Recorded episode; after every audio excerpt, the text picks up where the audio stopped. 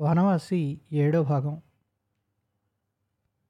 గ్రీష్మం రాగానే గ్రాండ్ దొరగారి మర్రి చెట్టు మీద పీర్పైంతి కొండవైపు నుంచి ఓ గుంపు కొంగలు వచ్చి వాలాయి దూరం నుంచి చూస్తే మర్రి చెట్టు పైన అంతా తెల్లని పువ్వులేవో గుత్తులు గుత్తులుగా పూసినట్లు కనబడుతుంది. ఒక రోజున రెల్లి పొదకి పక్కన మేజా కుర్చీ వేసుకుని కూర్చొని పని చూసుకుంటున్నాను. సిపాయి మునేశ్వర్ సింగ్ వచ్చి చెప్పాడు నందలాల్ ఓజా తమని చూడ్డానికి వచ్చారండి అని. యాభై ఏళ్ళ వృద్ధుడొకడు నా ఎదుటికి వచ్చి సలాం చేశాడు. నేను చూపిన చిన్న బల్ల మీద కూర్చున్నాడు. కూర్చుని ఉన్ని సంచి ఒకటి బయటకు తీశాడు. అందులో నుంచి బుల్లి అడకత్తెర రెండు పోక ఒక్కలు తీసి కత్తిరించడం మొదలుపెట్టాడు. తర్వాత కత్తిరించిన పోక ముక్కలు రెండు చేతుల్లోనూ పోసుకుని నాకు అందిస్తూ ఒక్క తీసుకోండి బాబు గారు అన్నాడు. అలా పచ్చి చెక్కన నమలడం అలవాటు లేకపోయినా మర్యాద కోసం తీసుకున్నాను. ఎక్కడి నుంచి రావడం? ఏం పని? అని ప్రశ్నించాను. చెప్పాడు. అతని పేరు నందలాల్ ఓఝా మైథిలి బ్రాహ్మణుడు. అడవిలో ఈశాన్యం వైపున కచేరీకి సుమారు పదకొండు మైళ్ళ దూరంలో సుంటియా మీదుగా వెడితే అక్కడ అతను ఊరు. ఆ ఊరిలో వ్యవసాయం ఉంది. కొంత వడ్డీ వ్యాపారం కూడా ఉంది. వచ్చే పూర్ణిమకు నన్ను భోజనానికి ఆహ్వానించడం కోసం వచ్చాడు. నా పాదధూళితో అతని ఇల్లు పావనం చేయడానికి సమ్మతిస్తానా? అతనికి ఆ మహాభాగ్యం అబ్బుతుందా అని. పదకొండు మైళ్ళ దూరం. ఈ మండుటెండలో భోజనం కోసం వెళ్ళాలని నాకు లేదు. కానీ ఓజా పట్టిపీడించడం వల్ల ఒప్పుకోక తప్పలేదు. అదీగాక ఈ దేశంలో గృహస్థుల కుటుంబ జీవనం గురించి తెలుసుకోవాలనే కోరిక అణుచుకోలేకపోయాను. పూర్ణిమ రోజున రెండు జాముల వేళ తర్వాత రెల్లుదుబ్బుల మధ్యలో నుంచి ఎవరిదో ఒక ఏనుగు రావడం కనబడింది ఏనుగు కచేరీకి దగ్గరగా వచ్చిన తర్వాత మా ఆవిటీడి చెప్పాడు ఏనుగు నందలాలు ఓజాదేనని నన్ను తీసుకుపోవడానికి పంపాడని. ఏనుగుని పంపడం అనవసరం. అంతకంటే నా గుర్రం మీదే త్వరగా వెళ్ళగలను. ఏమైతేనే ఏనుగు ఎక్కి నందలాల ఇంటికి బయలుదేరాను. ఆకుపచ్చని అడవి చెట్ల తలలు నా పాదాల క్రింద ఆకాశం తలకు తగులుతున్నట్లు ఉంది. దూరంలో అరణ్యాన్ని జుట్టిన శైలశ్రేణి నీలరేఖ. ఈ అద్భుత లోకంలో నా నివాసం. అనేక మేఘాల క్రిందుగా శ్యామల వనభూమికి మీదుగా నీల వాయుమండలాన్ని చీల్చుకుంటూ అదృశ్య యాత్ర చేస్తున్నాను. దారిలో నీటి గుంటలున్నాయి. శీతాకాలం ఆఖరైనప్పటికీ వాటి నిండా నీటి బాతులు ఎర్రముక్కు కొంగలే. ఇంకా కొంచెం వేసవేడెక్కిందంటే ఎగిరిపోతాయి.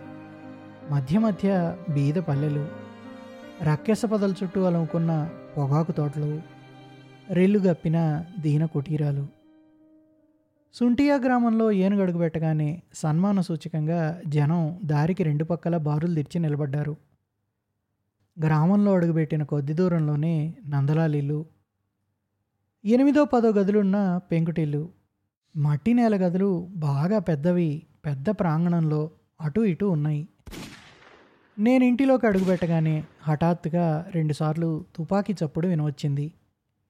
ఉలిక్కి పడ్డాను సరిగ్గా అదే క్షణంలో నందలాల్ ఓజా నవ్వుముఖంతో ఎదురొచ్చి గౌరవపూర్వకంగా ఇంట్లోకి తీసుకువెళ్ళాడు. ఒక పెద్ద గదిలో ముందు ఒక కుర్చీలో కూర్చోబెట్టాడు. కుర్చీ ఇక్కడే దొరికే కర్రతో ఇక్కడి పల్లె వడ్రంగి చేతనే తయారు చేయించింది. తర్వాత పది పదకొండేళ్ళ ఒక చిన్న పిల్ల చేత్తో ఒక పళ్ళెం తెచ్చి నా ఎదుటి నిలబడింది. పళ్ళెంలో కొన్ని తమలపాకులు పోక ఒక్కలు ఒక చిన్న సీసాలో అత్తరు కొద్ది ఎండు ఖర్జూరపు కాయలు ఉన్నాయి. ఇవి తీసుకుని నేనేం చేయాలో తెలిసింది కాదు. వెర్రిమొహం వేసుకుని సీసాలో వేలు మొనముంచి కొద్దిగా అత్తరు మాత్రం తీసుకున్నాను.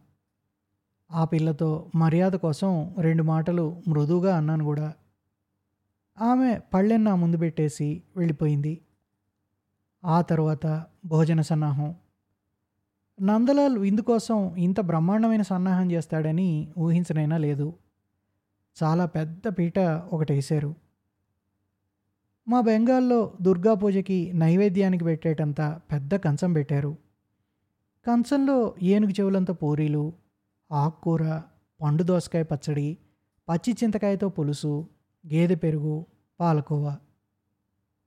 భోజన ద్రవ్యాల ఈ విచిత్ర సమ్మేళనం మాత్రం మరెక్కడ చూడలేదు. నన్ను చూడడం కోసం ముంగిట జనం పెద్ద గుంపు గుమిగూడిపోయారు. ఎంత అదృష్టజీవి! అనే విస్మయభావంతో నా వంక చూస్తున్నారు. వీళ్ళంతా నందలాల వద్దీలో ఉన్నవాళ్ళేనని తెలిసింది.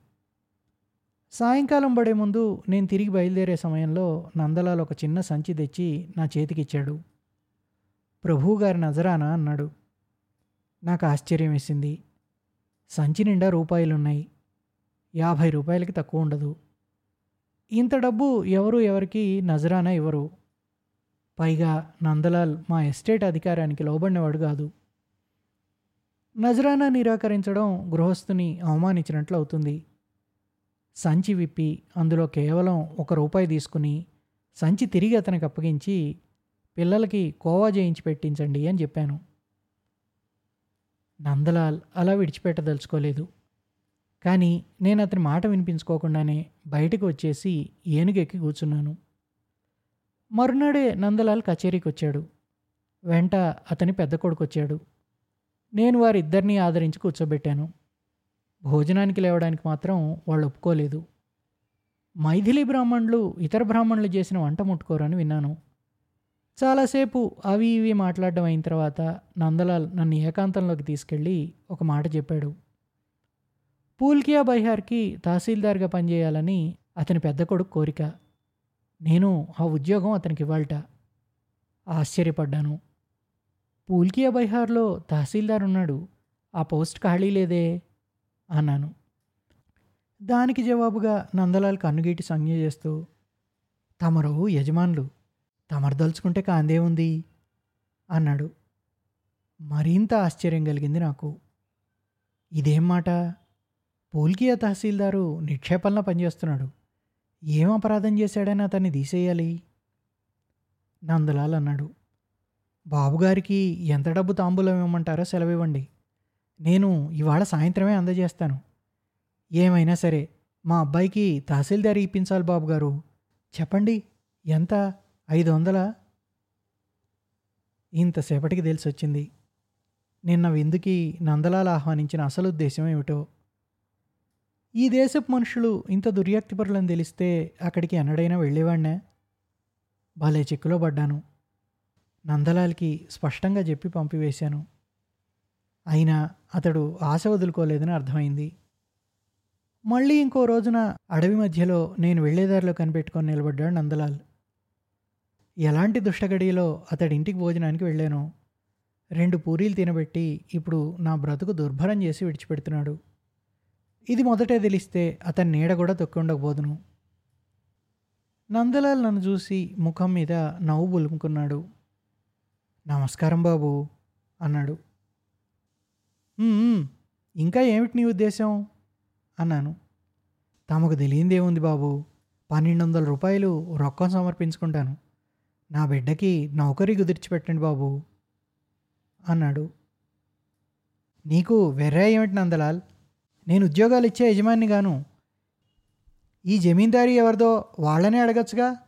అదీగాక ప్రస్తుతం పనిచేస్తున్నవాడిని ఏం చేశాడని తీసేయడం. ఇలా చెప్పేసి ఇంకా అట్టే మాటలు పెరగనివ్వకుండా గుర్రాన్ని వదిలేను. చివరికి నా నిర్మోహమాటపు వ్యవహారం వల్ల నందలాల్ని నాకు మా ఎస్టేట్కి కూడా పరమశత్రువుని చేసుకున్నాను. అప్పుడు కూడా అతనిది ఎంత భయానకమైన స్వభావమో తెలియనే లేదు. దాని ఫలితం తర్వాత నేను పూర్తిగా అనుభవించవలసి వచ్చింది.